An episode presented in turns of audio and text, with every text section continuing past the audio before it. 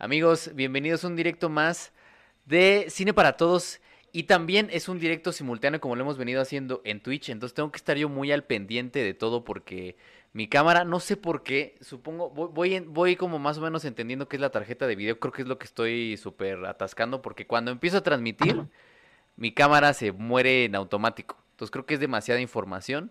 Eh, pero bueno, vamos a ver cómo, cómo lo vamos sacando. En esta ocasión tenemos un podcast muy especial porque vamos a hablar de dos temas. Eh, creo que el de, el de Maradona va a ser bastante breve. Creo que el de Maradona va a como una repasada rápida.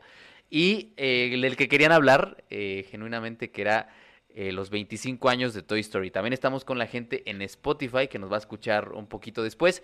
Pero en esta ocasión me acompañan Denise, Mau y el buen Miguel. ¿Cómo andan, amigos? Bien, bien, contenta. Esperando los superchats. Esperando los superchats, sí, que vamos a, vamos a dejar esa sección. Si llega a haber superchats, porque yo no la, no la he metido porque no ha habido los últimos dos podcasts, pero si llega a haber superchats, eh, respondemos esas preguntas al final. ¿Cómo estás, Miguel? Bien, bien, bien, contento. Ya tenía un rato que no los acompañaba en un directo, amigos. Sí, ya tenía un ratito, ya tenía un ratito, Miguelón. Y también me acompaña mi querido Mau. Mau, ¿cómo andas? Muy bien, amigos, aquí eh, andaba viendo el americano y me gané una lana porque perdieron los vaqueros, entonces estoy muy contento por eso. Y además porque vamos a platicar de un tema que, pues, eh, que resuena mucho, ¿no? Como los años de Toy Story, y acaba viendo que eh, había hay mucha gente retomando el tema, entonces, pues, quiero saber qué piensan ustedes, amigos. Sí, completamente. Miren, a ver, yo estoy, yo estoy muriendo acá con la cámara. Déjame ver algo si no se me está moviendo el OBS, pero cuéntenme si nos escuchamos bien eh, y si fuera de lo de la cámara, nos vemos bien también. Eh, sí, de, plano mi cámara sí está muriendo. Estamos también de manera simultánea en Twitch, amigos. que, no, que no lo crees con los Cowboys. Dicen, vine a reportar un crimen al Mau, no le van a andar diciendo que es raro. Eh, lo hizo Miguel, lo hizo Miguel en una en una reseña de Bob Esponja. Es raro, es raro, pero, pero raro chido. Es cierto, Miguel. Es net. Miren, ya, ya están llegando los, los superchats. lo peor es que sí me reí. es que está acá, está, está chistoso. Fue una, fue una gran, fue una gran crítica, eh, tengo que admitirlo. Eh, Ok, ok, miren, aquí no hay una pregunta, no hay una pregunta en Superchat, pero quiero agradecer a Disidente con esos 50 pesotes. Dice, aquí va el primero, solo por los LOLs. Eh, un saludo a todos. Ya tenía rato que no los veía en vivo, pero al final siempre los escucho. Muchas, muchas gracias, Disidente. Ah, bueno, voy a, voy a dar la introducción y voy a cambiar mi cámara, la del teléfono, porque sí, la de la, de la Canon sí está súper, súper funadora. O sea, en cuanto me pongo a transmitir, se congela. Puedo no estar transmitiendo y jala súper bien pero en cuanto empiezo la transmisión sí se me muere y no sé si es el internet, si necesito más, más este, megabytes o si es la tarjeta de video, pero bueno, eh, ya estoy al pendiente de los dos chats. Amigos, eh, acaba de morir el ídolo argentino, el astro del fútbol, eh, el que está considerado por muchos el mejor jugador en la historia del fútbol. Eh, la mano de Dios, un pícaro, un genio dentro de la cancha y fuera de ella con, un, con un, eh, una vida muy, muy oscura. Eh, hay dos producciones, creo yo, que son las que se destacan por encima de todas las que hay, porque evidentemente hay biografías desde la cuestión como muy deportiva de, de diferentes productoras, pero creo que hay dos que, que, destacan por encima de los demás. Y una anécdota de Paolo Sorrentino, estas dos producciones son eh, Diego Maradona, dirigida por Asif Kapadia, que también ha documentado la vida de otro deportista, que es Ayrton Senna, con un documental maravilloso del que ya les platicaré un poco más adelante. Y también está eh, Maradona por Custurica, ¿no? Que es este documental hecho por, por, este, por este director. ¿Qué me pueden platicar de ambas producciones? Eh, sé que en el caso de Miguel advirtió que él solo iba a hablar de Toy Story, pero eh, tengo entendido que Mau y Denise sí vieron ambos documentales. Entonces, ¿qué me pueden platicar de estas dos producciones? El que quiera, el que quiera. Ah,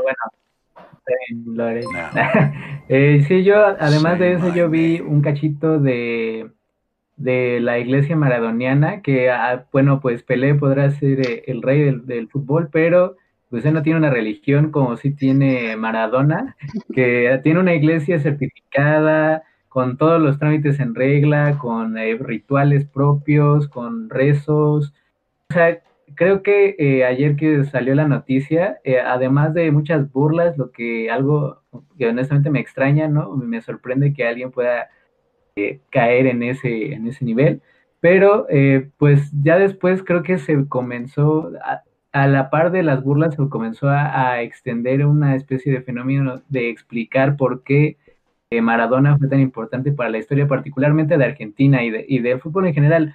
Eh, digo, si a ustedes, o bueno, si a alguien de ustedes no les gusta el fútbol, bueno, es entendible, pero eh, no podemos, la verdad, quitar que el tipo fue sumamente enorme, particularmente en el sur del continente, ¿no? A pesar de que, eh, pues, fue enemigo común de Brasil durante mucho tiempo, fue, incluso todavía lo era, ¿no? Él nunca desaprovechó para hacer comentarios en contra de la selección brasileña y además alguien que tenía unas convicciones políticas bastante férreas, como se deja ver en el documental de Custurica, que a mí honestamente, a mí me gustó más que el de Capadia, porque el de Capadia me parece más como una recopilación de resultados, y, con eso me acordé del documental de eh, Olayo Rubio, el de Ilusión Nacional, que era supuestamente sobre el fútbol mexicano, pero termina siendo como una especie de infografía. Digo, Capadia llega a unos tonos quizá más extensos porque ahí eh, consulta a historiadores del deporte que te dicen, no, pues es que esto pasó y demás, cómo transforma la imagen de Nápoles desde de ser de un equipo de, gente que tiene cólera según este los aficionados de la Juventus, hasta pues ser que pues quien prácticamente rejuveneció y, le dio una nueva vida a esa parte de, Italia y del equipo. Y el de Custurica, eh, yo lo encuentro como un ejercicio más interesante porque a pesar de que, eh, bueno, digamos, el de Capadia eh, mitifica y el de Custurica desmitifica, porque ya es una etapa de Maradona ya cuando él ya es un señor, ya tiene todos estos problemas y él trata de encontrar una explicación de por qué eh, alguien tiene su propia iglesia, por qué alguien eh, es amado incuestionablemente por todo un país. Y ahí es cuando entra ya en temas políticos, que creo que es la sustancia más interesante del documental, explicando el tema de las Malvinas, y todas las convicciones que él tenía, eh, pues antigringo, antiimperialista, totalmente pro-argentino, pro-Cuba y demás. Entonces, creo que eso lo vuelve un ejercicio más interesante, a pesar de que, que me parece que Custurica sí trata de tomar un papel un poco más protagónico eh, en el documental. Pero bueno, Denise, no sé tú qué, qué consideres. Este, ese, ese pase fue como de, y vamos a la cancha o algo así. No sé te mandó una sandía, te mandó una sandía, corrígesela, Denise. este, pues yo, um, o sea, los dos, los dos este, documentales, la verdad, los disfruté muchísimo, tanto el de Capadia como el de Custurica. El, de Capadia sí lo vi en el cine y rescato de, de él es el, el, que, bueno, ya es un sello, ¿no? De, de Capadia, utilizar material archivo, pero creo que en, este, en este mm, documental a mí me dio la impresión de que es utilizar ese material eh, le daba una, como una sensación de presente a, ese pasado, por así decirlo.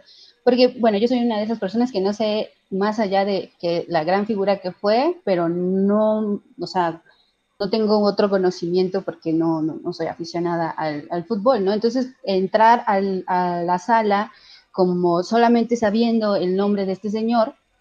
Y muchas de las cosas que estaban pasando ahí, seguramente para un aficionado o alguien que sepa de, fútbol, pues ya tenía todo, o sea, sabía para dónde iba, ¿no? Pero para mí no, para mí fue como muy nuevo todo eso. Y esa experiencia creo que mm, como casi casi inmersiva lo, la permitía el material de archivo porque al, al, al, ver como esta textura de las mismas imágenes, al ir cronológico y el sonido, creo que también una de las cosas bien, muy, muy virtuosas del de Capadia es esa reconstrucción del sonido con, para las escenas de, de, de, los partidos que te hace sentir en, en, ese momento, ¿no? Y, y, de nuevo, para alguien que no sabe como para dónde va el asunto, yo lo sentía como muy, muy presente, muy del momento, y, se lo, y, y lo rescato bastante y que además se acompaña mucho con la música, que en los momentos en los que utiliza la música en las escenas de juego, pues tiene esta sensación de algo está pasando, algo se está cocinando,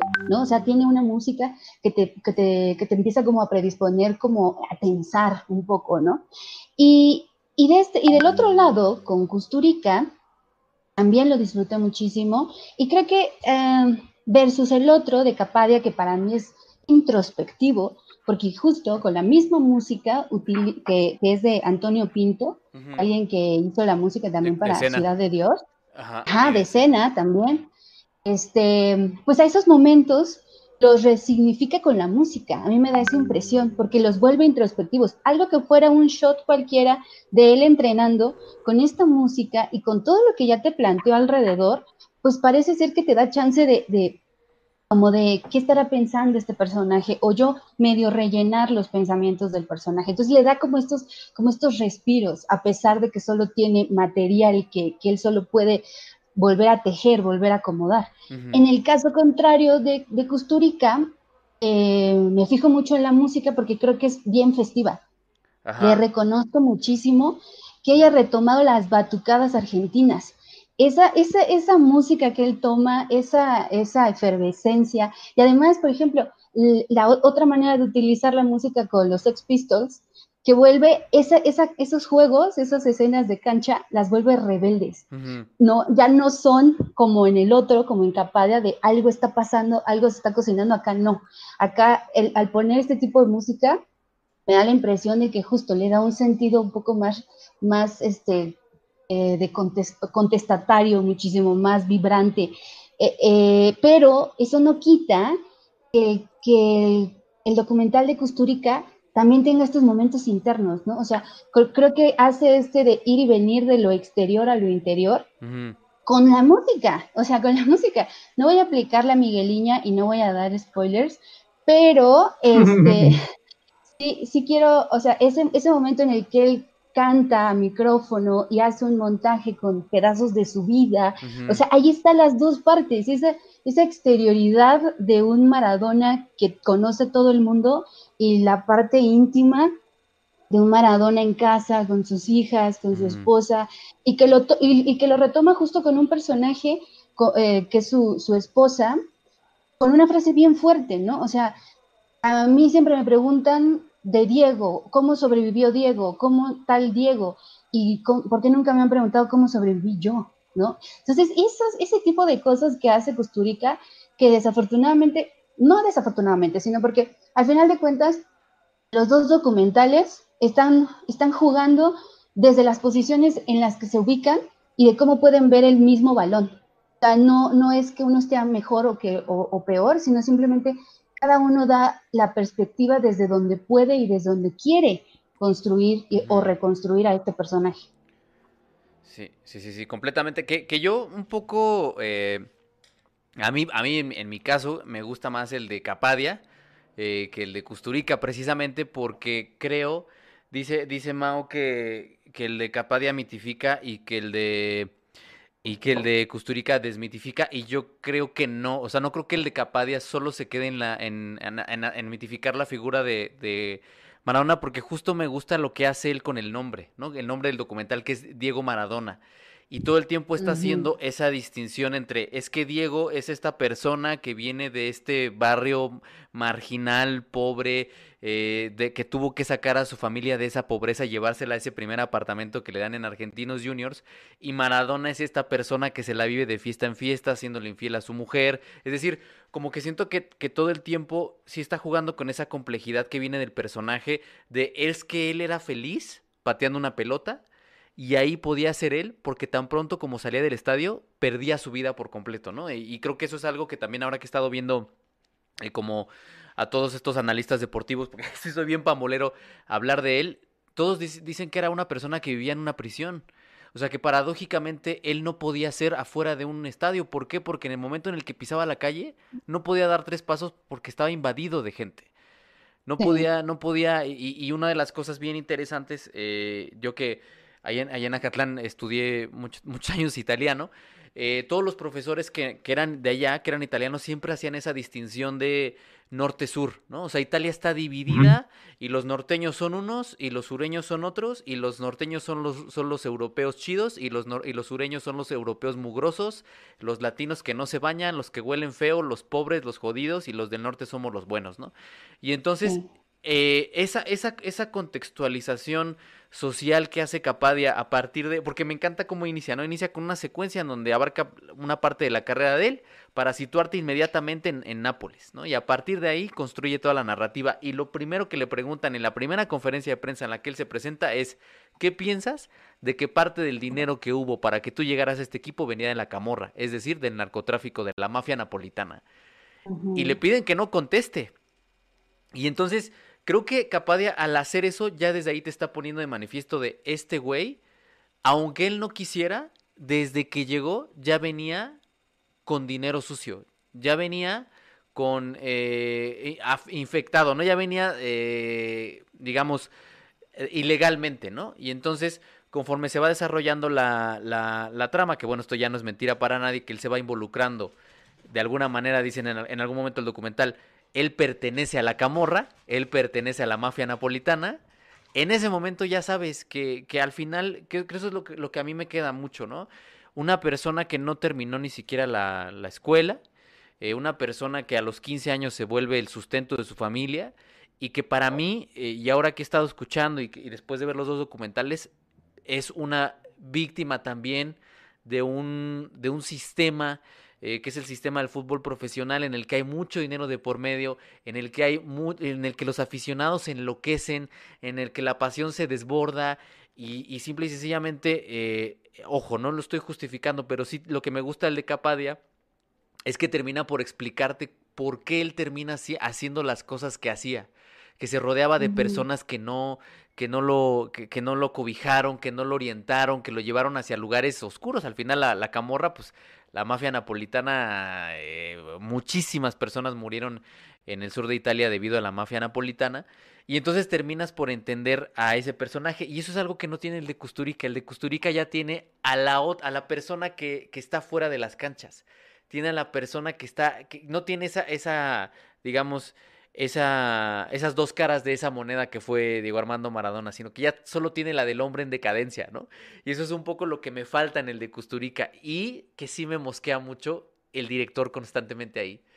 Ah, porque sí. jala él mucho la atención. O sea, es un. Al final, eh, Custurica, pues un, un cineasta gitano que le atrae como toda esta onda también de la fiesta y que le atrae lo fársico y que le atrae toda esta cuestión hacia afuera, ¿no? Y entonces sí siento que por momentos Custurica se termina jalando esa atención que, que, que, que, no debía, ¿no? Porque al final el objeto de estudio del documental pues era Maradona, ¿no? Maradona, pero sí termina quedando muy fuerte el por Custurica, ¿no? Entonces, este, bueno, eso, ¿no? Me, los dos trabajos me parecen excepcionales, pero sí creo que, que, que de, de alguna manera Capadia con el material de archivo termina construyendo un personaje que tiene un montón de matices y que si al final termina este, con esta conclusión, era uno adentro de la cancha y afuera por las exigencias del mercado, por las exigencias del entorno, por las exigencias de todo lo que estaba a su alrededor, termina siendo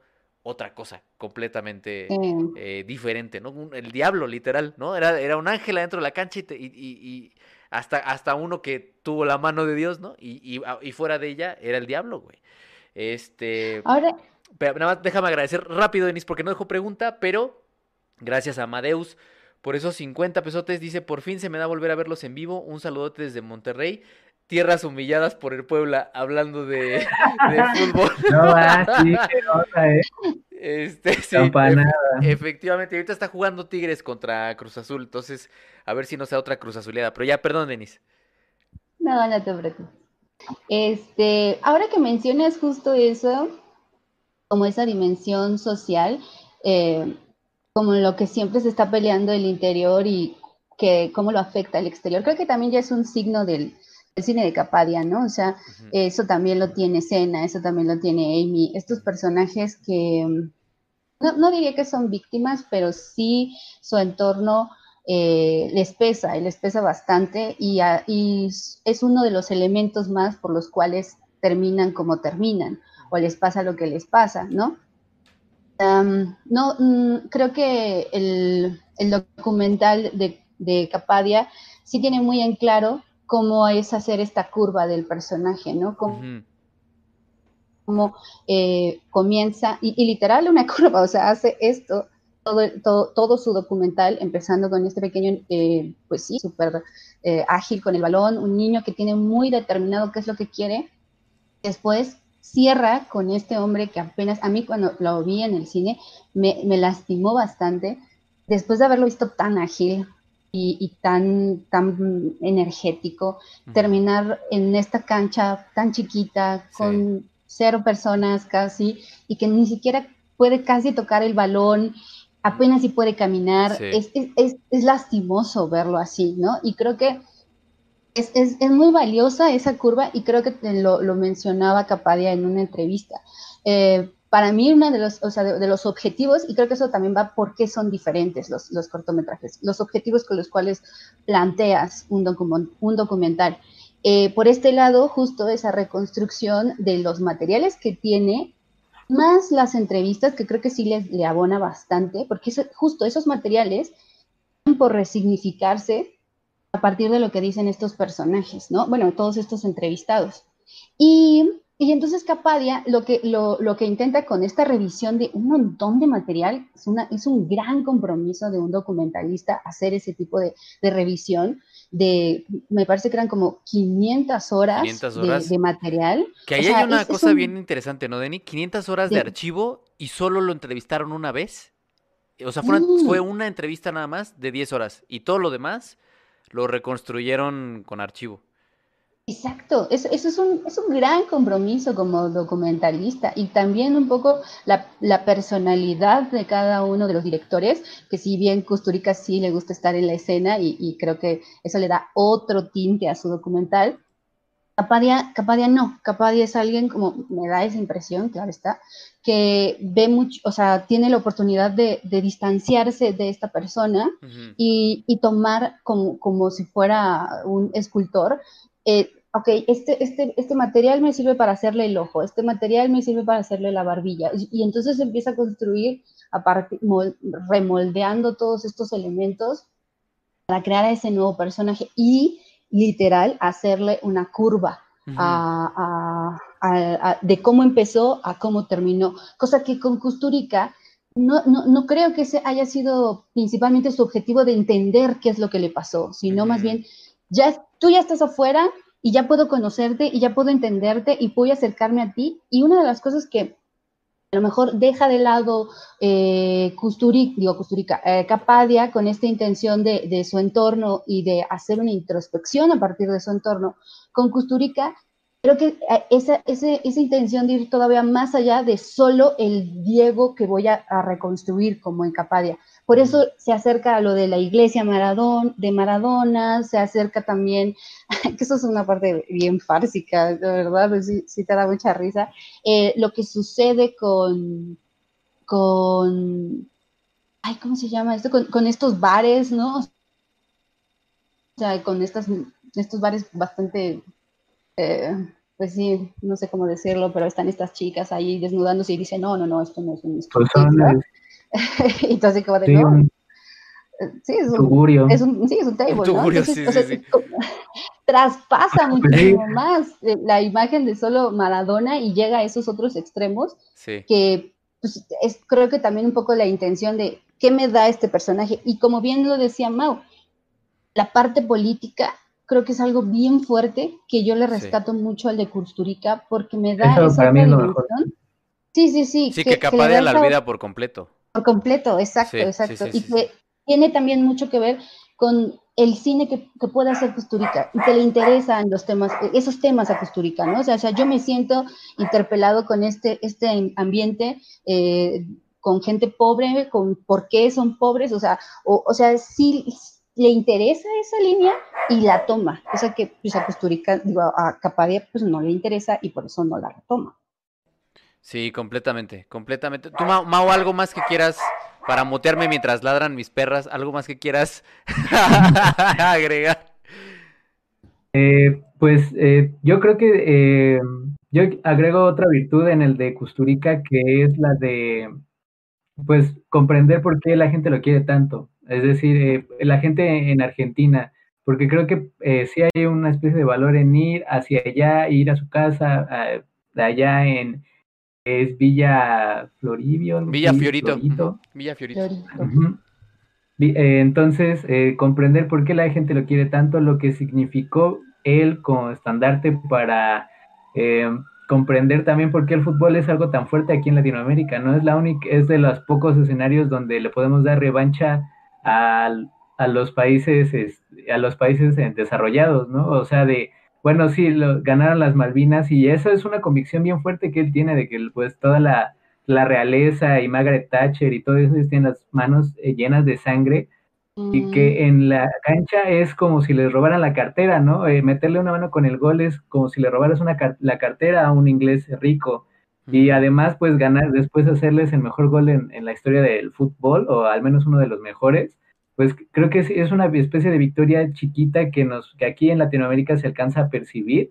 Y también a mí me llegó una idea muy particular que es, por ejemplo, el, apoyo, sin importar lo que pase, que es, eh, por ejemplo, el homenaje que le hacen ahí en el estadio de Boca Juniors, en la, en la bombonera, cuando sale de rehabilitación con el estadio a reventar todas las, digamos, las bengalas y todo, cómo todos corean su nombre, hay, algo debe haber especial en él, o sea, a lo que voy con esto de las, de que había burlas ayer y demás, o sea, creo que tampoco se puede eh, eludir que alguien genere ese tipo de reacción y eso a mí me pareció bastante sorprendente. O sea, yo por ejemplo me acuerdo del Maradona que, traía una cara muy de pocos amigos cuando México le estaba haciendo un partidazo en el Mundial en el 2006 a Argentina. Me acuerdo en el Mundial, en la otra final, cuando estaba ya así al borde del, del ataque, por quién sabe qué se había metido o quién sabe qué o como el entrenador de Dorados, o sea, que vino aquí a, entrenar a México. Me acuerdo yo de ese Maradona porque yo no conocía al otro sujeto.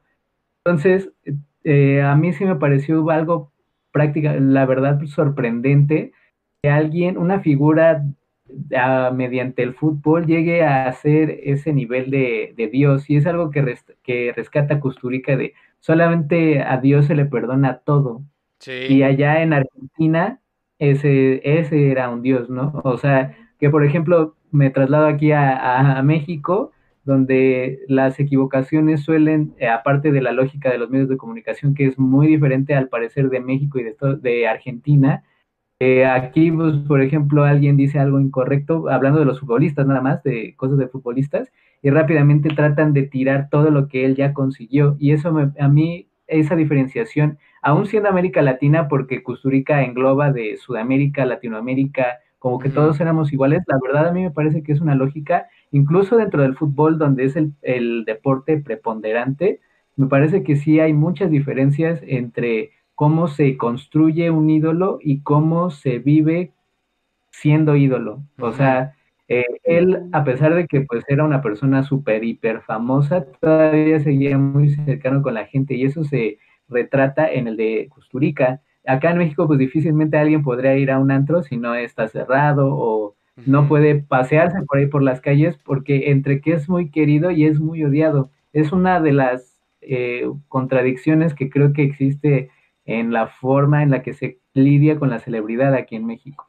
Sí, y algo muy importante que decía José Ramón Fernández, que también creo que ayuda como a cerrar la figura de este personaje, que es eh, haber si cuando se muera eh, Hugo Sánchez sucede exactamente lo mismo y, lo que proyectaban es que probablemente no, porque el mexicano no, para nada. tiende a minimizar justamente, ¿no? Y, es que Hugo es mamón, o es que Hugo... y, es lo que decía José Ramón, ¿no? Eh, Maradona podía ir a Argentina a decir, soy el mejor de Argentina, no soy el mejor futbolista del mundo. Y los argentinos le iban a decir, sí, en efecto, eres el mejor futbolista del mundo. Hugo Sánchez no puede decir soy el mejor futbolista mexicano del mundo, porque entonces el mexicano dice, no, no, no, no, no, porque en la selección no has hecho nada, porque este, jugaste con un muy buen equipo en el Real Madrid y porque fuera de ahí no demostraste nada. Es decir, si hay una, desafortunadamente, si hay un tren de pensamiento muy, muy distinto y, yo coincido contigo, Mau. Eh, vuelvo, no, no, no, este no lo justifico al final, él también fue juzgado por todo lo que hizo, incluso fue cesado durante un año de jugar fútbol eh, y creo que él, creo que él era consciente de eso, ¿no? Y al final, esa frase que, que lo inmortaliza también, que es la pelota no se mancha, es justamente esa declaración de culpabilidad, ¿no? De sí, efectivamente, yo me he equivocado y me sigo equivocando y me seguiré equivocando, pero el fútbol es otra cosa, ¿no? La, la pelota no se mancha, pero sí no puedo negar que incluso aún más que e, eso sí, ¿eh? eh, ya, ya quién es el mejor jugador, bueno, por ahí está Johan Cruyff, Di Stefano, Pelé, Messi, Cristiano, eh, Zinedine Zidane, eh, Ronaldo, todos esos, ¿no? Pero creo que sí ninguno, ninguno alcanzó el, el nivel de, de, de, mito y de deidad con esto de la iglesia maradoniana que alcanzó Diego Armando Maradona. Entonces, eso sí. Nunca es... nadie va a ser tan querido como él. O sea, en, sí. en ninguna parte del mundo nadie va a ser tan querido como él, porque yo creo que ni Pelé es tan querido en Brasil. Sí, no, exactamente, exactamente. Justo creo que creo que hay otros otros eh, jugadores brasileños con más carisma y más Ronaldinho, por poner uno, que el propio Pelé, que mm. ha sido el mejor, ¿no? Pero, mm. pero sí, justamente creo que creo que es eso, ¿no? Sí, sí me quedo con eso de la, de la figura de, de Maradona. Y hablando de legados, vamos a hablar de otro legado que también está medio medio manchado, medio sucio por quien comenzó con ese legado. Uno de los que comenzó con ese legado, que es John Lasseter, eh, que es el legado de, de, Pixar, que surge a partir de una película que es la primera película hecha en su totalidad, porque ya había algunos experimentos antes, incluso cortometrajes del propio Pixar. Pero la primer, el primer largometraje hecho en su totalidad con, un, con una computadora, con un ordenador, que es Toy Story, que cumplió 25 años, una película de 1995. Eh, a ver, por hay muchas cosas que platicar sobre Pixar, eh, este, Steve Jobs, eh, su camino para llegar a ser Toy Story. Eh, ya que no he hablado, empieza tú, Miguel, con lo que tú quieras, las primeras reflexiones que te genera Toy Story de Pixar. Uf, amigo, la verdad es que la conversación que estaban teniendo ustedes estaba, estaba muy chida. O sea, la verdad es que no soy muy, este, adepto al fútbol y la figura de Maradona lo conozco porque pues es parte de la cultura, de la cultura mundial prácticamente. Sí. Y creo que en estas reflexiones que sacaban ustedes sobre justo su figura pública, creo que habla mucho eh, la cultura en sí mismo de nosotros. O sea, esta forma de cómo percibimos a estas eh, personalidades eh, y lo que hacen y cómo lo tomamos nosotros, este, incluso a veces hasta como algo personal. Y creo que sí. justo algo parecido sucedió con John Lasseter. Y lo digo porque por alguna razón como que se hizo una especie de ídolo eh, el señor Lasseter. Eh, pese a que pues desde sus inicios él ya estaba, él se formó de como animador en Disney, en una industria que explota este, a sus trabajadores a diestra y siniestra. Él este, vive, vivía y comía de eso, este, y Pixar, de hecho, lo, lo, repetía, ¿no? O sea, no, no era muy distinto en esos sentidos. O sea, también este, uh, llevaba hasta el límite a sus, a sus trabajadores, les daban, este, pues así salió en sí mismo Toy Story. O sea, en, en 1993 tuvieron que echar para atrás todo lo que llevaban hecho eh, por una cuestión específica que era, no iba a ser redituable, o sea, no era tanto como de, no, es que la visión este, se está perdiendo, vamos por una visión creativa, más, este, más apegada a estos principios. No, o sea, tal cual era, estos personajes son demasiado cínicos, tienen una vibra muy agresiva, eh, no va a vender juguetes esta, esta, esta, franquicia, ¿no? De ahí fue que comenzó Toy Story, o sea, Toy Story todo el tiempo ha sido un, este, pues un interés, ¿no? Por, por, por conseguir mercancía. Y justo la figura de, de estas, este, como, figuras como fue Steve Jobs, como lo ha sido este, John Lasseter, eh, tienen como todo este peso o todo ese imaginario popular alrededor suyo, ¿no? O sea, este, no solamente son seres humanos que están trabajando eh, para una empresa que dirigen muy bien, que dibujan muy bien, sino también este, incluso buscan venderse de una manera como personalidades muy atractivas, ¿no? O sea, no por nada Lasseter siempre utilizaba estas camisas con collage de sus, de sus personajes, ¿no? De, de, de Pixar. Y creo que este, a mí lo que más me sorprende es que se le. O sea, en la mancha que tuvo eh, el saber que, que, este John Lasseter tiene acusaciones por abuso, uh -huh. lo que más me sorprende es que no tiene repercusiones legales, ¿sabes? O sea, tiene como, se manchó su figura, este, como que su figura pública se deshizo, este, ya prácticamente nadie lo admira. Lo mismo le llegó a pasar a Steve Jobs en algún momento, no por acusación pero, de pero ojo ahí, sino... Miguel. ¿Sabes qué es lo más, lo más fuerte? Y, mientras agradezco a Discípula de Atenea porque nos acaba de dar una suscripción en Twitch con Prime. Se acaba de suscribir por tercer mes. Muchas, muchas gracias. Tres meses, Discípula de Atenea. Muchas, muchas gracias por el apoyo con esa suscripción. Le recuerdo a la gente de Twitch que si tienen Amazon se pueden suscribir. Eh, y a nosotros nos ayudan un montón y creo que ustedes no, no tienen ningún costo. Igual la gente de eh, YouTube, si nos quieren apoyar suscribiéndose en Twitch, en caso de que tengan Amazon, nos ayudan un montón. ¿Sabes qué, ¿Sabes qué Miguel? Que, ese es otro tema que no sé si quieran platicar porque se acaba de destapar que hay un director mexicano que ha hecho precisamente esto, es... Déjate tú de, de, que ya esté flagueado, por alguna extraña razón, le dan otro cargo de una dirección en otro estudio, ¿no? O sea, es decir, eh, John Lasseter sale de Pixar acusado por por este abuso o acoso, no era acoso, más bien. Ah, acoso. Acoso. Y le dan un puesto directivo en Skydance, que es otra empresa de animación. Es decir, es ese tipo de, de, ahorita para que sigas ahondando en esto, Miguel, pero ese tipo de costumbres de, ah, ok, sí, sí, sí, sí, sí, abusó de su poder en tal compañía, no te preocupes, te bajamos de la compañía, pero por abajito del agua te ayudamos a fundar otra y síguela ya. Eh, o, le hablamos a tal persona y que te coloquen allá. O, es decir, que estas personas van saltando de compañía en compañía sin ningún tipo de castigo, eh, ya sea, o sea, me refiero en lo legal, evidentemente, pero alguna penalización, alguna multa o, de plano que, se termine su, su, su, carrera, ¿no? Ese tipo de cosas no pasan, más bien lo que, lo que pasa es una especie como de chapulineo, ¿no? Que van brincando de aquí para allá, ¿no? Básicamente. Ojo, pero eso, pero eso sucede con la gente con poder, ¿no? O sea, bueno, los que ya llevan más tiempo, o sea, la cultura de la cancelación a quienes afecta son este, pues a, la, a los que no tienen las oportunidades que tiene una persona con un renombre, ¿no? O sea, si le sucediera este, a X director, o sea, súper famoso, que lo tiene en el imaginario colectivo, probablemente le cerrarían las puertas, probablemente este, para algunos lugares, para ciertos lugares, pero le abrirían otras, ¿no? O sea, este, justamente estaría chapulineando como, lo hacen, ¿no? Estos señores, como bien dices. Eh, y aquí me surge como una duda, o sea, ese eterno debate, incluso este, hasta que llega a niveles bizantinos, sobre si se separa la obra del artista. Y aquí, no sé, o sea, digo, es que Toy Story no lo hizo John Lasseter, ¿no? O sea, lo hicieron y según en cifras oficiales, 110 empleados de Pixar, ¿no? O sea, la historia eh, eh, primeriza de, Toy Story, que era muy distinta a lo que terminó siendo, cambió pero por visiones de marketing, o sea, no solamente es una obra, ¿no? O sea, no es solo una, no es solo una obra artística, sino es también una obra este, comercial, ¿no? Eh, es una obra que tiene intereses eh, porque fuera una franquicia desde un inicio. Si no, no lo, no lo hubiera respaldado Pixar, ¿no? Digo Disney.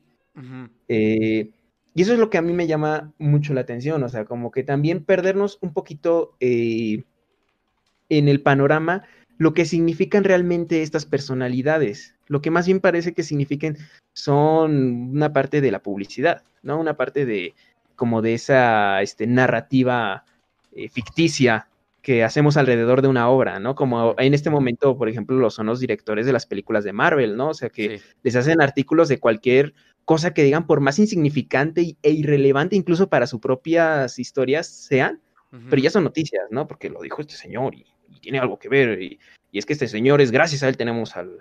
sí, que, ¿sabes qué? ¿Con quién pasó con Chris Pratt cuando hizo un comentario de que iba a votar por Donald Trump?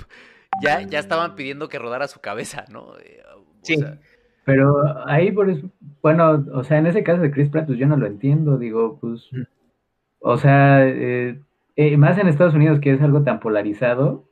Eh, recuerdo que alguien ayer comentaba igual sobre el tema de Maradona que decía que, bueno, pues si tú lo quieres admirar está bien y creo que se tienen que tomar ambas partes en dado caso, ¿no? O sea, de lo que hizo, digamos, para bien, o sea, usando el concepto más religioso que hay, que es el bien y el mal, para bien, así como las fallas que él tenía, ¿no? Que drogadicto y demás, ¿no?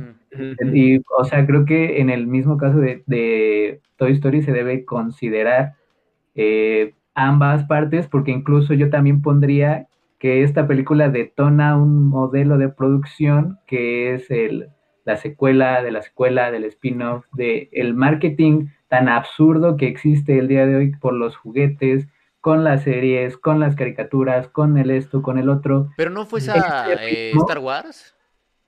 Ajá, podría decirse. En Star, en Star, Wars, digamos, o sea, yo me refiero, eh, porque ya la preponderancia en la, en la, animación y todos los spin-offs y eso de Star Wars hay el spin-off de Navidad, según yo nada más. O sea, de la serie original no, de la serie. hay las películas de los Ewoks, eh, la animada de. Ajá. Es un mundo de mercadotecnia alrededor de Star A mí me parece que se, mejor se podría adjudicar a Disney. O sea, Porque yo, yo por ejemplo, yo creo que justo esa moda de las secuelas, pero ¿sabes qué, Mau? Porque ahí es donde está una de las cosas bien interesantes del fenómeno Pixar. Que iba a inaugurar, o más bien iba a consolidar el modelo de las secuelas directo a, a VHS. Porque en esos tiempos, este, lo que, lo que le pidieron a, Pixar fue hacer la secuela que saliera directo a, a home video, o sea, directo a VHS.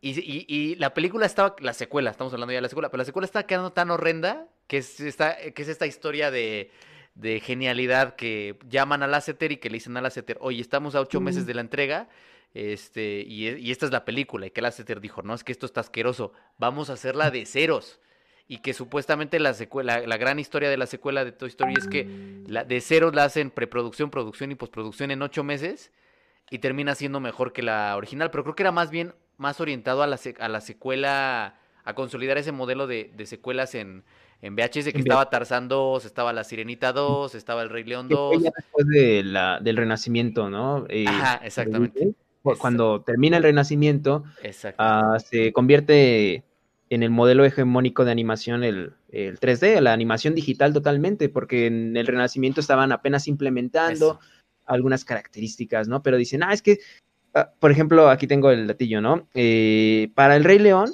en cifras oficial otra vez, este, porque sabemos de que Disney siempre luego quita bastantes créditos. 800 eh, trabajadores acreditados para el Rey León, ¿no? Esta este, obra maestra de la animación eh, que sigue utilizando dibujos a mano y lo está combinando con algunas este, características en digital. Mientras que para Toy Story, este, la primera, solo utilizaron 110 empleados, ¿no? O sea, era mucho más económico, ¿no? O sea, el trabajo sigue siendo una chinga, ¿no? Incluso lo dicen los animadores este, eh, que han trabajado ambas, ambas formas. Eh, sin embargo, pues los costos este, pues pueden disminuir eh, hasta cierto Ah, bueno, de forma muy considerable, ¿no? Y creo que también justo lo que estaba encontrando Disney es, ah, bueno, o sea, no solamente ya tengo como este público bien este, agarrado, ¿no? Que son aquellos que crecieron con, o este, o, que acaban de ver que La Sirenita, que Pinocho, que, que El Rey León, este, si no, puedo... muchísimo antes. Me refiero a que este eh, ya tenían como este público y le sacan estas secuelas porque saben que van a ir directo a ellos, ¿no? Eh, ya sí, incluso por ejemplo del público eh, de los 40, pues ya están grandes y tienen familias, ¿no? Entonces, este, es como una forma de ganar sin perder, ¿no? Pero bueno, lo que se perdió era, evidentemente la calidad, la calidad de las obras. Y eso fue, pero si no me equivoco, esa este, secuela iba a ser la tercera, ¿no, Gerardo? La, este, la que iba a ser lanzada directamente a. No, no, no, no era la segunda.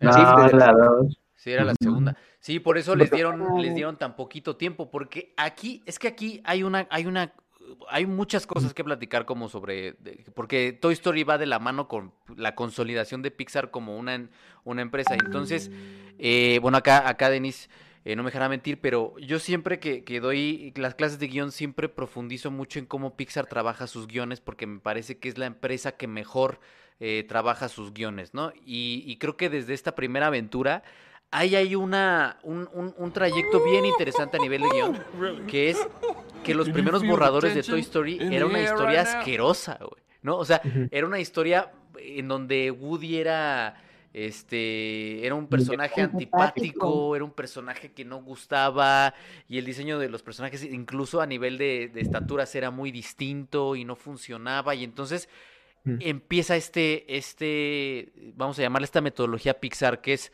como, cómo trabaja Pixar sus guiones es, vamos a colocar los puntos argumentales, que es como se le llama en español, o plot points, como se le llama en inglés, que son los puntos más álgidos, y vamos a cuestionarnos cómo llegamos ahí.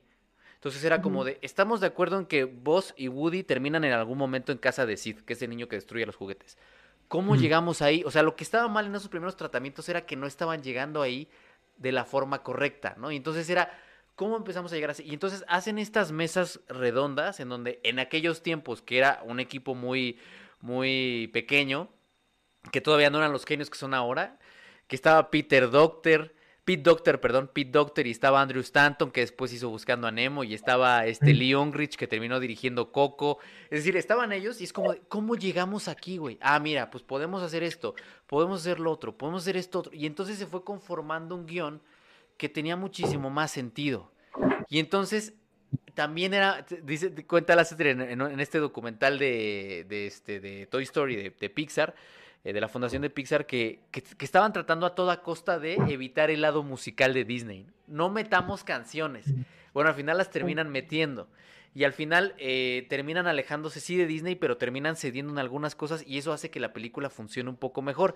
Lo que sí hicieron, pues es todo este tema original, de, de originalidad, de separarse de estas tradiciones de Disney que era princesas y adaptaciones. Es decir, Disney era todo lo adaptas, eh, o todo lo, lo traes de, de, este, de princesas, ¿no? Y acá terminan haciendo una historia completamente original y con este trabajo de guion eh, terminan construyendo uno de los mejores guiones a la fecha que tiene, no nada más Pixar, Disney en general. Pero bueno, eh, Denise. Qué bueno que sacas a colación lo de la preproducción. Bueno, es que hay un buen de puntos ahorita entre lo que mencionaba Miguel y lo que mencionabas tú, Jera. Pero bueno, lo más cercano es justo lo de la preproducción.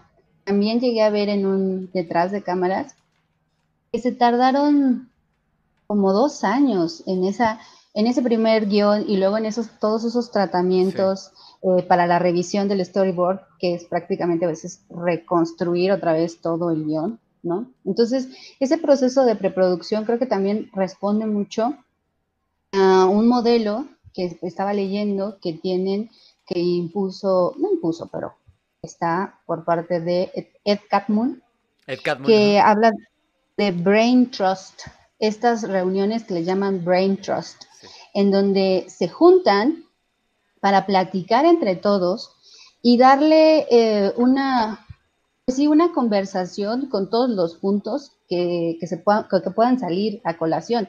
Creo que, bueno, en el caso de la preproducción muy específica del guion, pues ahí está, ¿no? Esa, eh, como eh, ese modelo en el que todos participan para que las, las resoluciones no sean las más obvias, porque entonces ya lo estuvimos pensando entre un montón de cabezas cómo, cómo llegar a la casa de Sid y no es uno solo y no es una sola visión.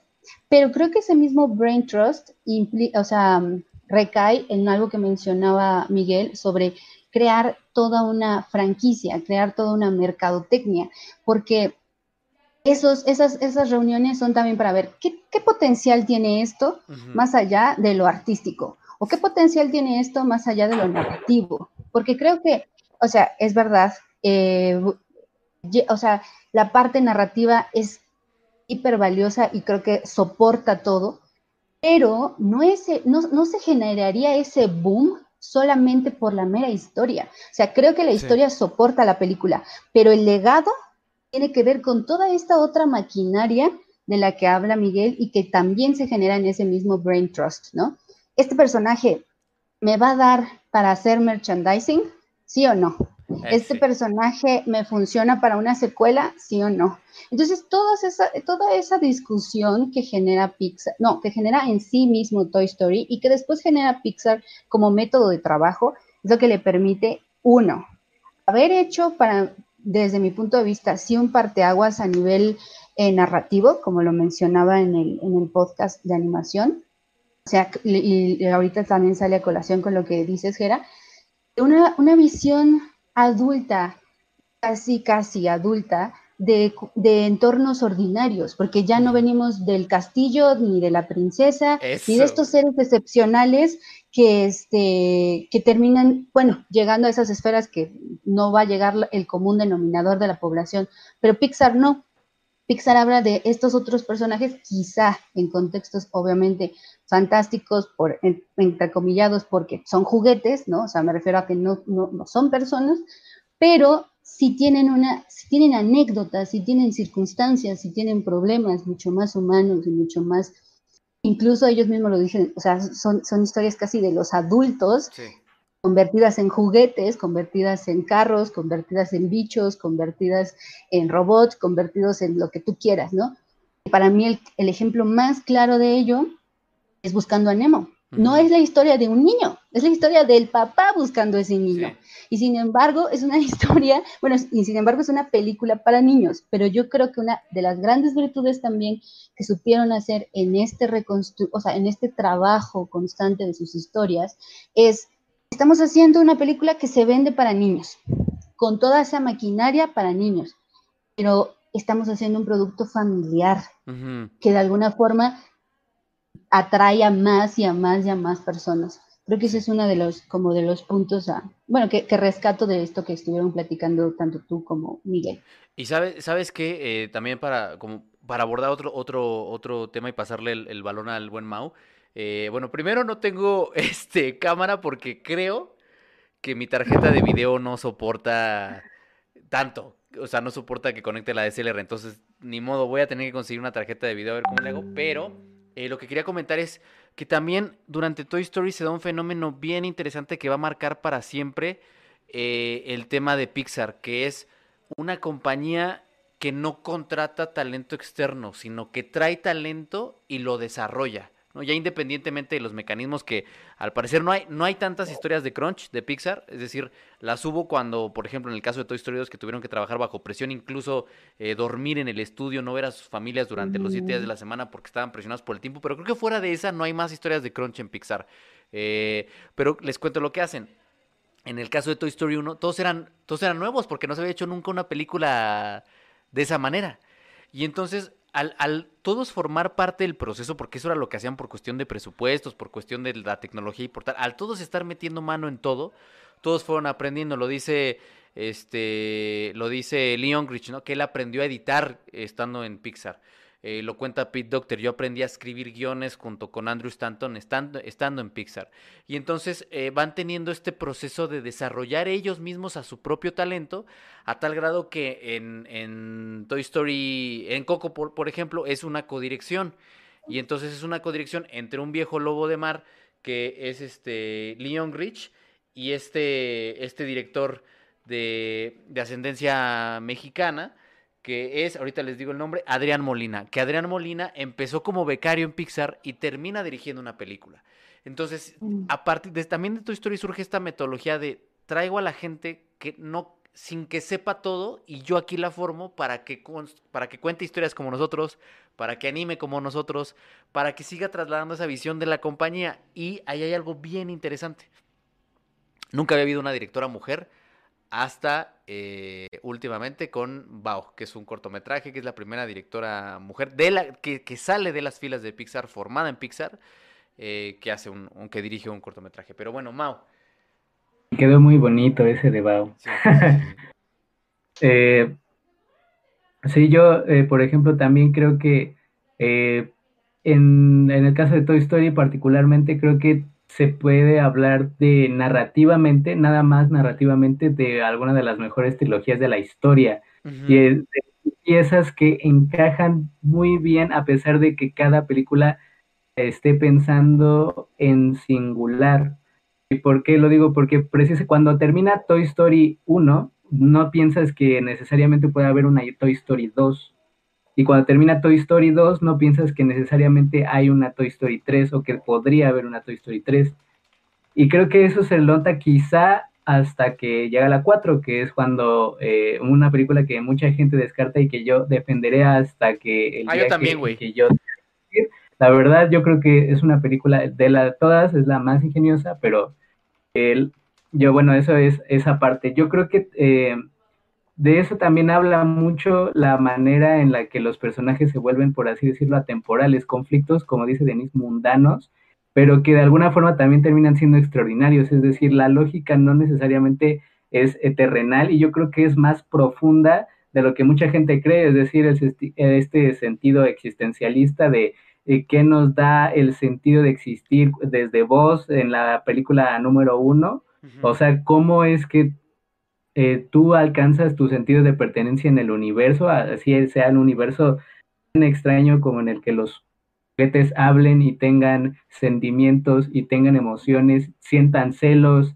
sientan eh, pues deseo como la esta Betty de con Woody, ¿no? Que nada más lo agarra para besuquearlo y que no se vea tonto, que no se vea fársico, que no, sino que sea eh, particularmente entrañable. Creo que también habla mucho de la construcción tanto del guion y la construcción de los personajes que son bastante humanos a pesar de que tienen características pues evidentemente de, de la ficción, ¿no? De la ficción más, más ficcional. Es decir, pues cuando vas a ver que los juguetes se muevan, ¿no? A pesar de, y ese terror que siembra la película de que todos los juguetes te están observando mientras tú no estás o cuando estás dormido o que tienen vida. ¿Quién no pensó eso alguna vez? Yo alguna vez sí pensé que los juguetes también eh, eh, a partir de la película vivían. Y eh, pues la construcción de estos guiones, por ejemplo, en la película 2, que es el sentido de la trascendencia, cómo este, realmente quieres permanecer siendo lo que ya eres en ese momento por el resto de tu vida.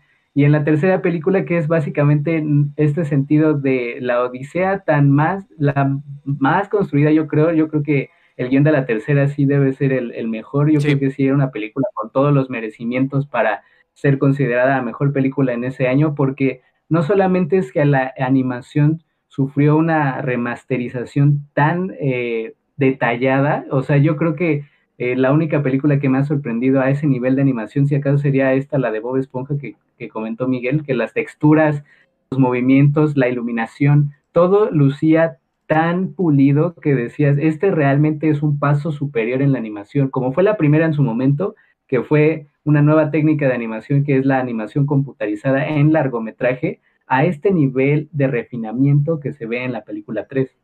Sí, completamente. Miguel, Miguel, te veo como que, como que quieres decir algo, amigo. Muchas cosas, amigo, muchas cosas. ¿eh? no, sí, por ejemplo, yo respeto mucho la opinión de Mau de, defender la cuarta película. Eh, yo la voy a atacar hasta incluso después de muerto. Pero... Bien, Chale. decir, fíjate que esta lectura que le da Mau sobre este, las películas de el, transcurso de las películas me parece muy bueno.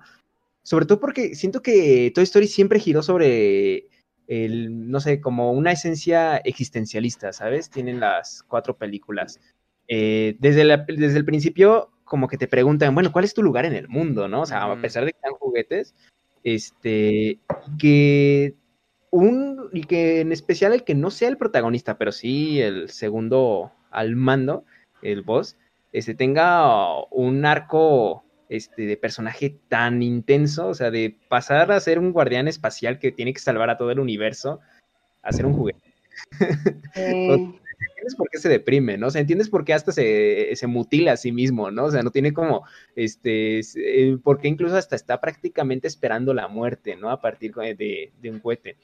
Y creo que justamente esa, esa fuerza que tenía la primera, eh, se nota que era experimental, o sea, en el sentido de que si bien les metieron mano y les dijeron, oye, tu guion la verdad está como muy Renny Stimpy, está muy Babies and Butthead de, el primer tratamiento de guion del que hablaba Jerry, este, porque todos los personajes son cínicos a más no poder y hasta llegando a rozar lo psicopático, bueno, lo psicópata, este, ya en el, ya en el producto final, aún así ves cierto cinismo, ves este, como ciertos planteamientos un poco más crudos, ¿no? Y, le, y se nota que le rebajaron a las siguientes películas de Pixar, ¿no? O sea, de, de, bichos ya como que los planteamientos eran más family friendly, ¿no? Este, no era tan, o sea, no, no, no, tenía como esa esencia tan cruda de un personaje que literalmente, o sea, lo que estaba esperando es, es la muerte, ¿no? Y ya en la segunda lo que me gusta es de que se plantea de, bueno, en algún momento van a crecer los niños, ¿no? Eh, ¿Qué va a suceder, no? Y lo vemos con Jesse, o sea, eso es lo que, lo que me gusta, ¿no? Y dice, no, pero no te preocupes porque vas a encontrar un nuevo hogar. Y, pero siempre estaba la pregunta ahí, bueno, Andy tiene que crecer, ¿no? Andy, este, en algún momento va también a, este, deshacerse de los juguetes. Y la 3 ya lo tiene, ¿no? Y es este, y creo que es ya como incluso una, un problema existencial que ya envuelve y lo ves este, a, los, a todos los personajes, ¿no? O sea, ya están este, ellos afectados por lo que está sucediendo. E incluso ves a los juguetes que, ¿qué sucede cuando son abandonados? O sea, ¿qué sucede cuando su lugar que les habían dicho que eh, su misión en la vida eh, este, se pierde? Eh, y hacen una sociedad bastante extraña, ¿no? O sea, creo que la 3 de alguna forma medio rescataba como la crudeza de la primera, este, aún así un poco más suavizada, en mi opinión. Y yo por eso siento como que la cuarta ya no, ya no logra este, mucho. O sea, creo que por eso mismo tiene que, que, afectar a los demás personajes para impulsar a, al propio Woody, ¿no? Y a, y a Forky, que creo que Forky fue lo, este, lo mejor en términos como de lo que estaba planteando la película en cuanto al contenido existencial, ¿no? Porque Forky parece muy seguro de lo que, de lo que es, de lo que quiere ser en la vida. Eh, y me, quiere ser basura. quiere ser basura. basura. este, pero a mí me, encanta porque estaba, este, estaba wikipediando. Eh, hay, hay, hay, buen contenido en Wikipedia, amigos. Nunca, nunca este, rechacen la Wikipedia. Estaba leyendo un texto de Nicholas Barber, eh, un crítico de, cine, que, habla, cuando habla de la película, me encanta porque él este, hace se hace unas chaquetas mentales eh, y compara a los juguetes de Toy Story con este, las figuras paternas, ¿no? O sea, con los padres. Y dice, es que son este, seres que están, que siempre son abusados, ¿no? O sea, que por, los niños, eh, que son maltratados por los niños, y que aún así les están dispuestos a ofrecer todo para hacerlos felices y al final eh, saben que los van a abandonar, ¿no? O sea, cuando, llegará un momento que cuando crezcan los van a abandonar. Este, y creo que eso es como lo genial de Toy Story, o sea, como que invita a un montón de, reflexiones bastante este, profundas, pese a que también ha sido una, originalmente pues eh, fue posible su, su origen, gracias a este a que estaban pensado para, pensado para hacer una franquicia redituable, ¿no? O sea, a mí, a mí algo que me llama la atención, este, también en un, en un artículo de Entertainment Weekly de los años 90, es que justo en el, 19 de noviembre del 93, cuando eh, pasa este Viernes Negro que dice, no, es que lo que tenemos de nuestras visiones no funciona, eh, tal cual abiertamente el artículo describe que los personajes no era el tipo de figuras que los niños abrazarían, y mucho menos que escogerían en los estantes de juguetes, ¿no? O sea, siempre tenía como esa visión de, de hacia dónde está apuntando Toy Story y es, tenemos que ir hacia el público familiar, ¿no? O sea, el público familiar. Por eso Disney lo abraza también, ¿no? O sea, por eso Disney lo sabe apadrinar, para que se convierta en el nuevo modelo de producción animado hegemónico, ¿no? Porque ya ahorita es bien rara la animación este, de grandes casas este, productoras que se haga en 2D, ¿no? Que se haga en animación este, tradicional.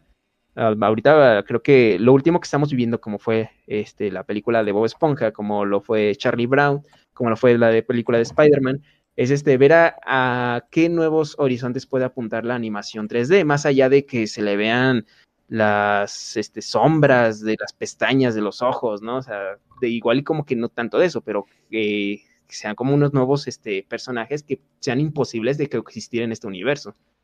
Que ya están funando a Miguel en, los dos chats de las dos redes sociales por decir que Toy Story 4 es mala. Yo apoyo a la gente. Yo también creo que Toy Story 4 es una gran película. Eh, Amadeus Graysmith echó la casa por la ventana con 100 pesotes y dice 100 pesotes como recordatorio del maravilloso tercer video que hicieron de Pixar. Eh, que justamente fue una trilogía a la que le eché muchas, muchas ganas para que quedara lo mejor posible y justamente creo que el tercer video es el mejor y además tiene un montaje bien bonito de, del rincón del cineasta, también conocido como Víctor. Víctor hizo un montaje al principio muy, muy, muy bonito y, justo creo que, creo que tocan, tocan también ese otro tema, ¿no? Que, que a nivel premisa o a nivel temático sí empieza Pixar ya sí lo que dice Denise, a, unir a estos dos públicos ya más, de forma más sólida, ¿no? A, los niños y a los adultos. Eh, y, lo empieza a hacer a través de este tipo de premisas, por ejemplo, de, de la existencia misma. Al final, la cuarta sigue todavía ahondando en eso. La cuarta todavía eh, sigue profundizando en ese tema. Y, otras películas de Pixar eh, profundizan en otros tantos temas. Y además algo que decía Denise hace rato que a mí se me olvidaba, se me olvidó decir, son unos genios a nivel product placement. Por ejemplo, no tienes una película de juguetes y lo más natural del mundo sería que estuviera ahí Barbie, güey. O sea, Barbie ha sido un product placement maravilloso que seguramente les trajo un buen de lana y que además entra de manera orgánica a la que yo también coincido con Mau. Creo que el mejor guion de las cuatro es la tercera. Pues sin duda, sin duda, sin duda alguna. Eh, pero bueno, Denise, ¿qué más podemos decir sobre esta primera gran película de este estudio que es Pixar de, Toy Story 1? Pues, a ver, es que sí hay varios puntos ahorita de todo lo que salió. Y ya veo también en los comentarios que hay varios Team, team Miguel y otro que quería decir que no, que la 4 no, que se va a golpear con quien sea. Ya llegaré a eso, porque yo también soy de esa idea que no, la 4 no. Pero bueno, llegaré, llegaré, llegaré a ello. Una, cosa que mencionabas, Jerry, es que mm, hablabas de la visión de la compañía, como con esta idea de, trabajar a, quienes estén ahí. Y creo que una de las partes que, o sea, una de, de esas de esos ejemplos de cómo están trabajando a todos ellos es justo los cortometrajes. O sea, ahí es donde también estás viendo cómo están fogueando a todas estas personas para ver qué tan bien vienen, o sea, qué tanto están metiéndose en la dinámica de trabajo, en el estilo. Y, y también en la visión de la compañía, no es solo entendido como la parte narrativa, sino también esto, ¿no?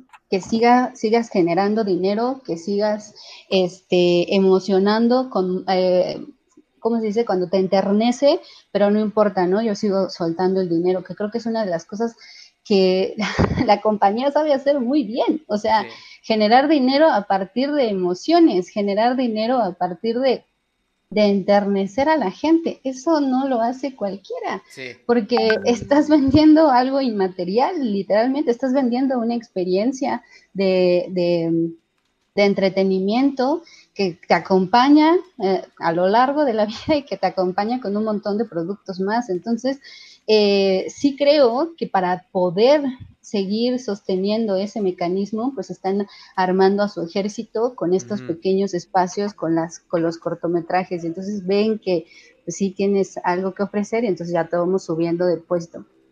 Es muy interesante. Y no solo en, o sea, creo que de alguna forma en los cortometrajes eh, hay espacios para, para, innovar incluso en el mismo diseño. Pasó con esta, este último cortometraje de Cat y Pitbull, una cosa así, que es la historia de un perrito y el, y el, gatito. Y es un diseño bien diferente. No estás, no, no estás utilizando este, estas mismas como figuras como muy plastificadas que suelen tener, este, no sé cómo decirlo, como un diseño como casi, casi Sí, plastificado, diría yo. Y acá no, hay hasta texturas, se, se, nota un poco más el 2D. Bueno, ya sé que no sería 2D, pero bueno, se nota un poco más bidimensional, con otro tipo de texturas. Es otro estilo. Sí, y que, supuestamente ese estilo era, por, bueno, el estilo de la primera Toy Story era porque no pueden hacer otra cosa, ¿no? Claro, claro, y se volvió después una marca, y, o sea, se, después se volvió parte de su sello, eso está bien interesante también, que por, ah, y creo que es un punto al que iba también, ¿no? Como esta progresión. Sí, también creo que el, el guion de la 3 es el mejor y, la, como menciona Mau, la odisea más grande, pero también tiene que ver mucho con el terreno que ya habían trabajado como para poder hacer esa odisea tan grande. Toy Story definitivamente es esa, esa historia eh, que no se despega del, del o sea, de, lo, del, de la herramienta que tiene para hacerla, pues.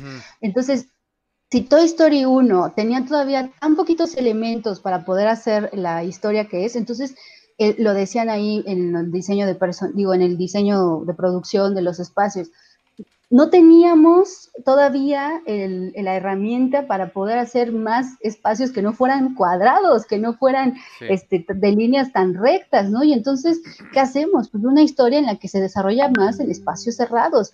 Este, no teníamos todavía la infraestructura para hacer estas pieles, entonces, obviamente, ¿qué le da? Pues una perspectiva desde los juguetes cuando van a salir personas o salen pedazos o salen poco iluminados. Entonces, es ese, yo creo que a, pesar de que la historia 3 tenga muchas virtudes, por, porque ya, porque ha, evolucionado sus personajes, porque ha evolucionado la técnica con la que hace las películas, una gran virtud de la 1 es trabajar con poco y lograr mucho, ¿no? Trabajar con, con herramientas tan limitadas y aún así generar una, una odisea también, que a lo mejor paradójicamente la odisea es solamente salir de casa, ir a una pizzería, regresar con el vecino y volver a casa. Sí, Aún sí, una gran odisea. Entonces, por eso creo que eh, pese a que Toy Story 3 sea un gran guion, sigo defendiendo eh, Toy Story 1 porque es un guion además bien picadito. Tú nos mencionabas en las clases de estos beats, ¿no? Acción, reacción, acción, reacción. Una vez enteramente la vi con esa función, o sea, de las tantas veces que la he visto, una vez solamente intenté ver cómo se va haciendo esto. Y entonces eso hace que el, guion sea bien ágil, sin una intención de cortar rápido, sin una edición que te diga, hasta aquí se terminó esta acción, pum, nos vamos con la otra, pum, se vamos con la otra, sino que todo está concatenado. Esto me lleva a esto, esto me lleva a esto, y no tienes espacios vacíos no porque quieras ser vertiginoso, no porque quieras ser acelerado, es porque la misma construcción te lo va demandando. Entonces está tan bien engranado que es una bola que nunca deja de girar. Desde el primer momento que haces esto, la bola todo el tiempo está girando, pero no gira vertiginosamente porque sí, sino porque tiene una inercia propia. Y eso, eso también es muy valioso. Y para mí, eso es una de las cosas que no tiene la 4 que no tiene la 4 estos engranajes. Entiendo que, mantiene un poco la idea de la, de la parte existencial. Eh, en donde yo pienso, en donde que está la ruptura principal, es que esa existencia que habías planteado en las, en las últimas tres tiene que ver con yo funciono para alguien más. yo, yo, existencia depende de ese otro. Ese otro que es el niño más especial. Sí. Ese otro que es el otro niño y entonces siempre tiene que ver mi existencia en función de, un ser humano, porque me sé un juguete, que es la gran ruptura de voz, ¿no? Saberte primero o el gran héroe del espacio y después es como, no, soy juguete. Esa es la gran, o sea, el gran cuestionamiento y lo llevan de una manera muy enternecedora.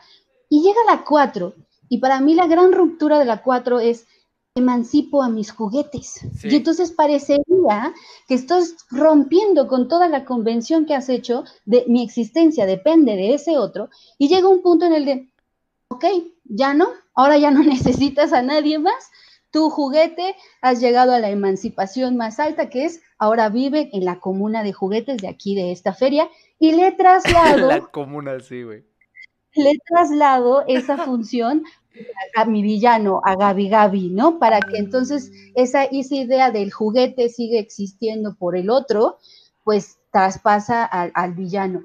Y esos mismos beats que, de los que de verdad vean la película, vean Toy Story con esa intención, no están en la 4, porque literal hay unos, no sé, como la primera parte, el primer cuarto de la película, es esta misma sensación de, eh, soy basura y, de Forky, soy basura y soy basura, y, entonces siempre es la misma acción y siempre es la misma reacción de Woody de quererlo rescatar, y entonces no avanza tu película más que cuando un, un agente externo ya, hace que todo pase. Pero mientras, todo el tiempo esta misma dinámica de me quiero echar a la basura, no, yo te tengo que rescatar. Sí, que hasta le dedica una secuencia de montaje donde, con, con una, una, secuencia de montaje musicalizada. Sí, a mí, a mí, contrario a lo que dice Miguel, Forky me pareció lo peor de la 4. Pero a mí, por ejemplo, pues. eh, a mí me gana mucho ah. dentro de Toy Story 4 la construcción de la villana. Eso, me, eso es lo que a mí me fue lo que me fascinó muchísimo de la, de la cuarta película. A mí... Pero, pero este Jerry, ¿no, no, sientes que ese villano es, algo que hemos visto es lo muy, no, muy propio, pero por atrás, por atrás es súper maldito. O sea, hemos visto esa construcción de villano muchas veces. Es, otra variable del Otso. O sea, básicamente. Yo aquí quiero defender a mi película. Pero espérame, espérame. es que. No te vienen los créditos, man. Y ya están empezando a llegar los superchats. Y justo, pues ya nos vamos encaminando al final de la charla, porque ya llevamos casi una hora y media. Eh, Amadeus Graysmith, 20 pesotes. Vamos a, vamos a entrar a, la defensa de Mao y a los super a responder superchats, porque ya están empezando a poner. Eh, dice Amadeus Graysmith, con 20 pesotes, fuera de tema, a huevo va ganando Tigres, ¿ok? Eh, gracias, gracias por el informe, Amadeus. Eh, Jos Poseros, que también siempre nos apoya, dice, en una conferencia a la que fui, comentaban que la primer peli habla de cómo lidia un hijo único cuando nace su hermano. ¿Qué opinan sobre eso? Y eh, Fernando Madrigal, otros 50 pesotes, mucho. no, dice Mau, no. Otros 50 pesotes, dice Fernando Madrigal. Toy Story 3 tiene un gran final. Andy regalando la alegría de su infancia. La 4 se hizo porque el dinero es dinero, aprende algo dinero. Un fuerte abrazo. Estoy completamente de acuerdo, Fernando Madrigal. Muchas gracias. Bueno, ahorita en lo que Mau contesta, eh, hace su defensa y también eh, contesta, la respuesta de Jos Poseros. Eh, bueno, pueden mandar superchats con sus preguntas, las estaremos respondiendo. Vas, Mau. Sí, eh, bueno, eh, la primera la pregunta porque, bueno, alguien eh, nos hizo el favor de, donar. yo no creo que, digo no, pero no necesariamente. Es decir, por ejemplo, la lectura del crítico que citó Miguel, o sea, dices, bueno, las en las lecturas extendidas se nos va la vida, amigos. Recuerden, nosotros, por ejemplo, que nos hacemos a nos dedicamos a esto, a, opinar y a, la crítica, pues también en algunas lecturas extendidas puede que la, la, cuestión aquí de las lecturas extendidas es que se tienen que hacer con base en elementos que sí te da la película. es decir, por ejemplo, eh, recuerdo que alguna vez leí, un profesor nos dijo una lectura extendidísima de Moana que en realidad era sobre eh, pues cómo las mujeres están a, eh, a, punto de destruir la masculinidad porque el tipo, el Maui estaba buscando su falo. Entonces, ¿cómo es que la mujer le demuestra que él no necesita ese lado masculino porque él nunca recupera el, esa madre, la, la herramienta? Pues, entonces, eh, que tenía una forma fálica y no sé qué, entonces dices, güey, bueno, o sea, pues sí está eso en la película, pero tampoco llegas a ese extremo, ¿me entiendes? O sea, nadie en Pixar estaba de, sí, a huevo, de acuerdo a la teoría de la, de la, de la semiótica que demuestra que los elementos fálicos son más propensos a... No, o sea, ¿Sí me entienden? O sea, yo creo que sí puede ser eh, una teoría que tenga sustento a partir de elementos que están en la película, como es, por ejemplo, el rechazo que sufre Woody con los otros juguetes porque llega ese nuevo elemento que es eh, nuevo y que capta toda la atención.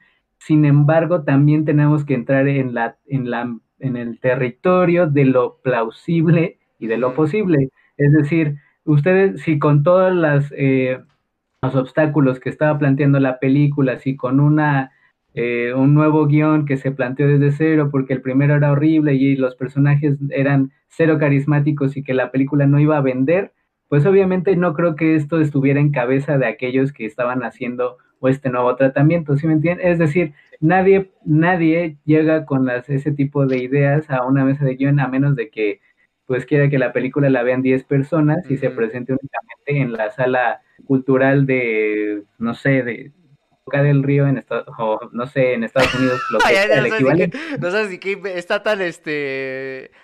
Tan, cerrada. Ah, que... no sabes ni dónde, ni qué inventar, güey. yo, yo, tengo, yo tengo este, no creo que sea así, nadie llega con eso a la cabeza, pero que es posible, o sea, pues puede ser una lectura extendida que por su existencia es válida, no porque sea realmente algo posible, ¿sí? O, sea, y bueno, el, en la plática pues habrán tenido sus razones, ¿no?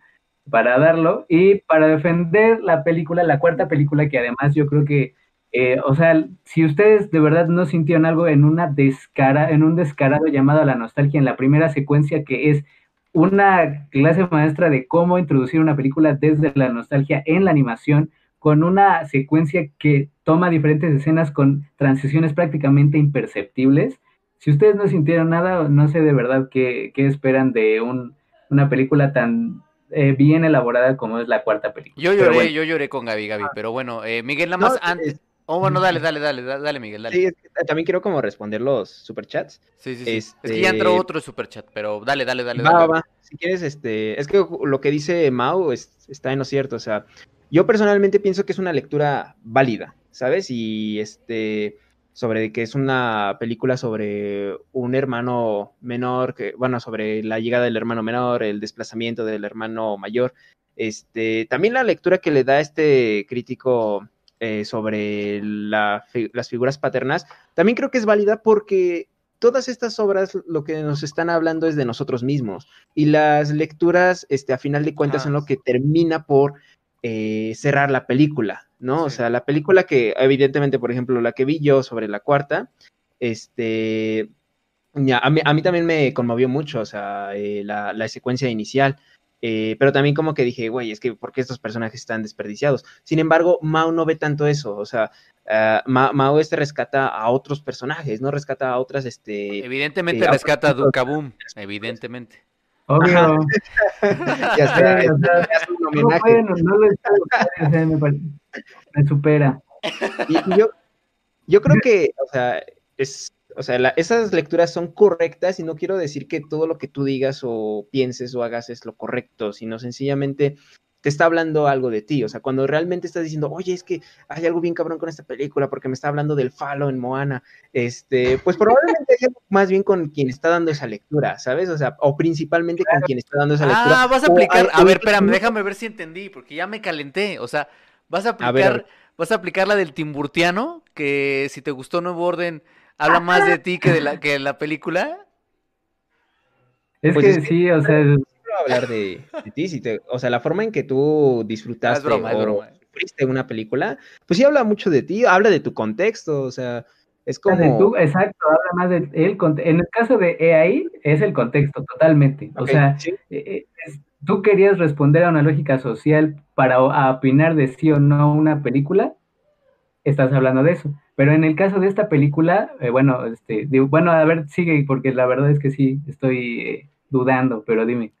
Ah, ok, bueno, por ejemplo, yo este, pensando en la franquicia de Toy Story, eh, yo digo, pues las lecturas este, hacia la figura femenina están como bastante, bastante claras. O sea, en la primera película, la figura femenina de Betty Boo, este, o Boo Pip, es este, pues una pareja medio sentimental, alguien que da de recompensas besos. en la segunda, Jesse ya tiene un protagonismo mucho más fuerte, es quien carga la parte existencial, ¿no? O la, o la más fuerte de esta, este, porque es quien vuelve a poner en duda a Woody. Eh, ya en la tercera, ahora eh, tenemos, ya en la tercera y en la cuarta, tenemos este, figuras eh, femeninas como lo fue Barbie y lo fue otra vez Boo Pip, pero ahora con... Ya no pienso en el pasado. Un estandarte como heroico, ¿sabes? Ahora como mucho más este... Eh, dispuestas como a estar en la aventura, o sea, despegándose un poco de los roles eh, tradicionales femeninos, ¿no? E incluso con ese propósito, ¿no? Sabiendo de que este, se le va a dar esa lectura o, o, pretendiendo que se les dé como esa lectura. Creo que se nota bastante y sobre todo en la cuarta con, con Boopip, ¿no? O sea, si buscan que sea un personaje eh, al cual admires. O sea, al final de cuentas, ella, creo que de todos los personajes en la cuarta película, a mí me parece más interesante Boo. Este, sin embargo, eh, no creo que esté del todo. O sea, creo que la película se podía hacer algo interesante con ella y nada más, sin que involucrara a todos los demás. Porque ella es quien sí se emancipa. O sea, ella que por sus circunstancias es quien este, dice: No, yo no voy a terminar como esta muñeca, este, Gabi Gabi eh, pues yo tengo mi vida, ¿no? O sea, sin, sin necesidad de estar jugando, ¿no? Con que eso fue lo que menos me gustó de la cuarta, la transformación de Bubi, porque se hizo, se hizo para, para estar acorde a los tiempos sí, para responder. Pudo tener un mejor tratamiento, pienso, eh, pero es que se nota que fue como, es que tenemos que tener el protagonismo en Woody, ¿sabes? Y es por eso de que ya termina siendo nada más así como, ah, es que no te vienen muchos años y ya eres una superheroína. O sea, creo que pudo haber tenido un gran tratamiento, una película sencillamente especificado en qué es lo que sucede con ella. o sea, ¿por qué tiene ese cambio tan cabrón? Antes, antes de que se me pase, eh, creo que, no sé si, si será el último superchat, pero hay uno de Japsol 3 Design and Printing y dice... Pixar fue el estudio que como niño me abrió los ojos al hecho de que se puede usar la creatividad como medio de vida. Creo que pasó con, muchos de nosotros, ¿no? Y yo... dice Emiliano Rodea con 30 pesotes.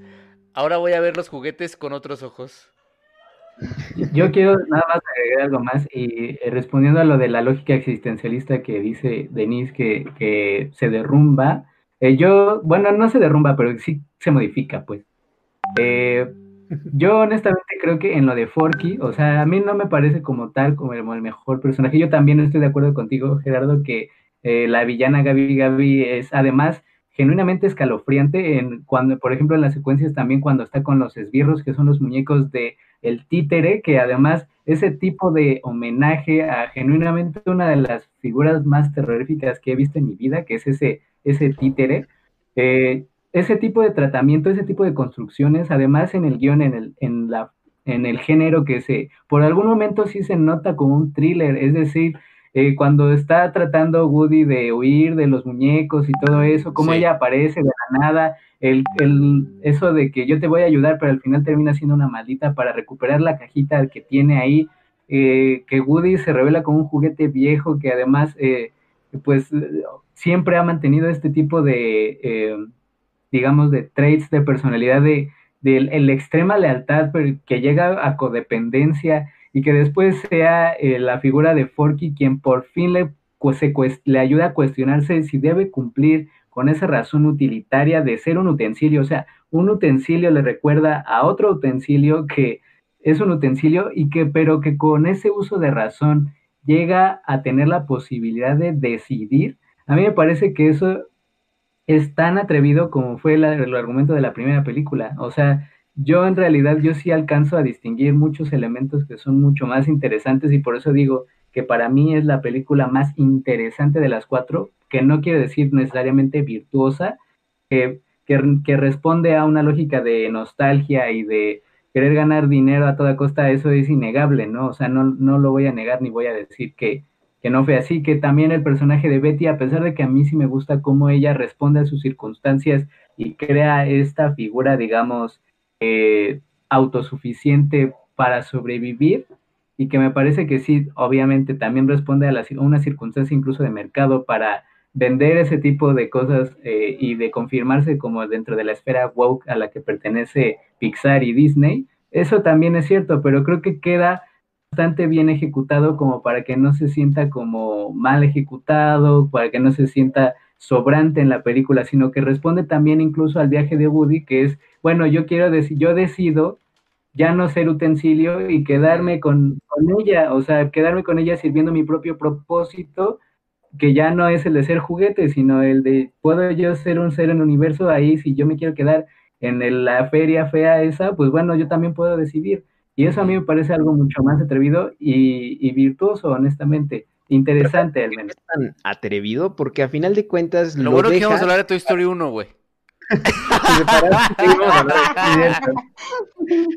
porque con eh, la figura este, romántica, o sea, porque va a estar con Bupip, o sea, porque se va a emparejar.